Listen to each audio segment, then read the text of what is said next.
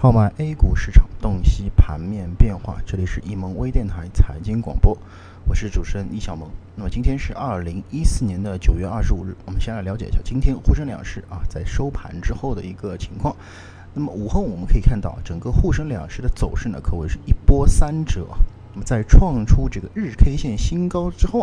马上展现出了一个高台跳水的这么一个情况。那么早盘红盘的一个权重板块是纷纷加入到了整个跳水的行列当中。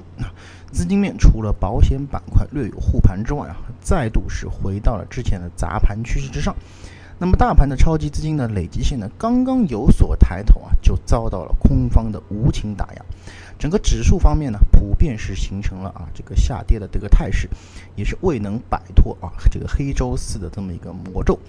盘面上防御性的水上运输和港口板块居整个涨幅榜的前2位，但两者的资金面是截然不同的。水上运输在尾盘资金大举出逃，有拉高出货的这么一个嫌疑而这个港口呢则是比较扎实靠着资金的推动呢，则是使得整个指数是有所上行的。除此之外呢，航天国防和通信设备这些涨势呢相对比较良好。跌幅榜上只有综合服务一家跌幅超过1%证券期货、互联网信息等是表现相对比较疲软。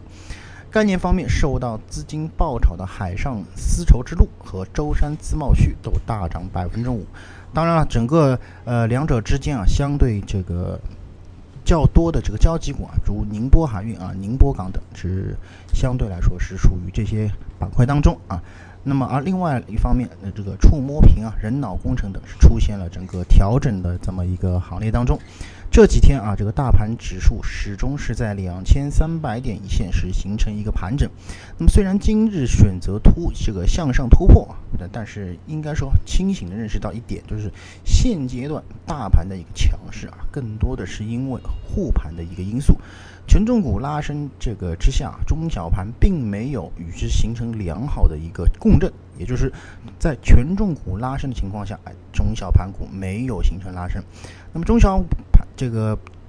板指数和创业板指数都没有打掉前期的高点，就从这一点来看，就可以印证其之前的这么一个观点了。而这个中小板这个目前还是整个蓝色持币的波段所以说应该是相对提防整个市场一个回调的风险。在节前我们不要轻易的加重我们的仓位，这是我们需要给大家做的一个提示。那么以上呢就是今天咱们整个盘面点评的所有内容，咱们更多的交流分享留到下次节目再见。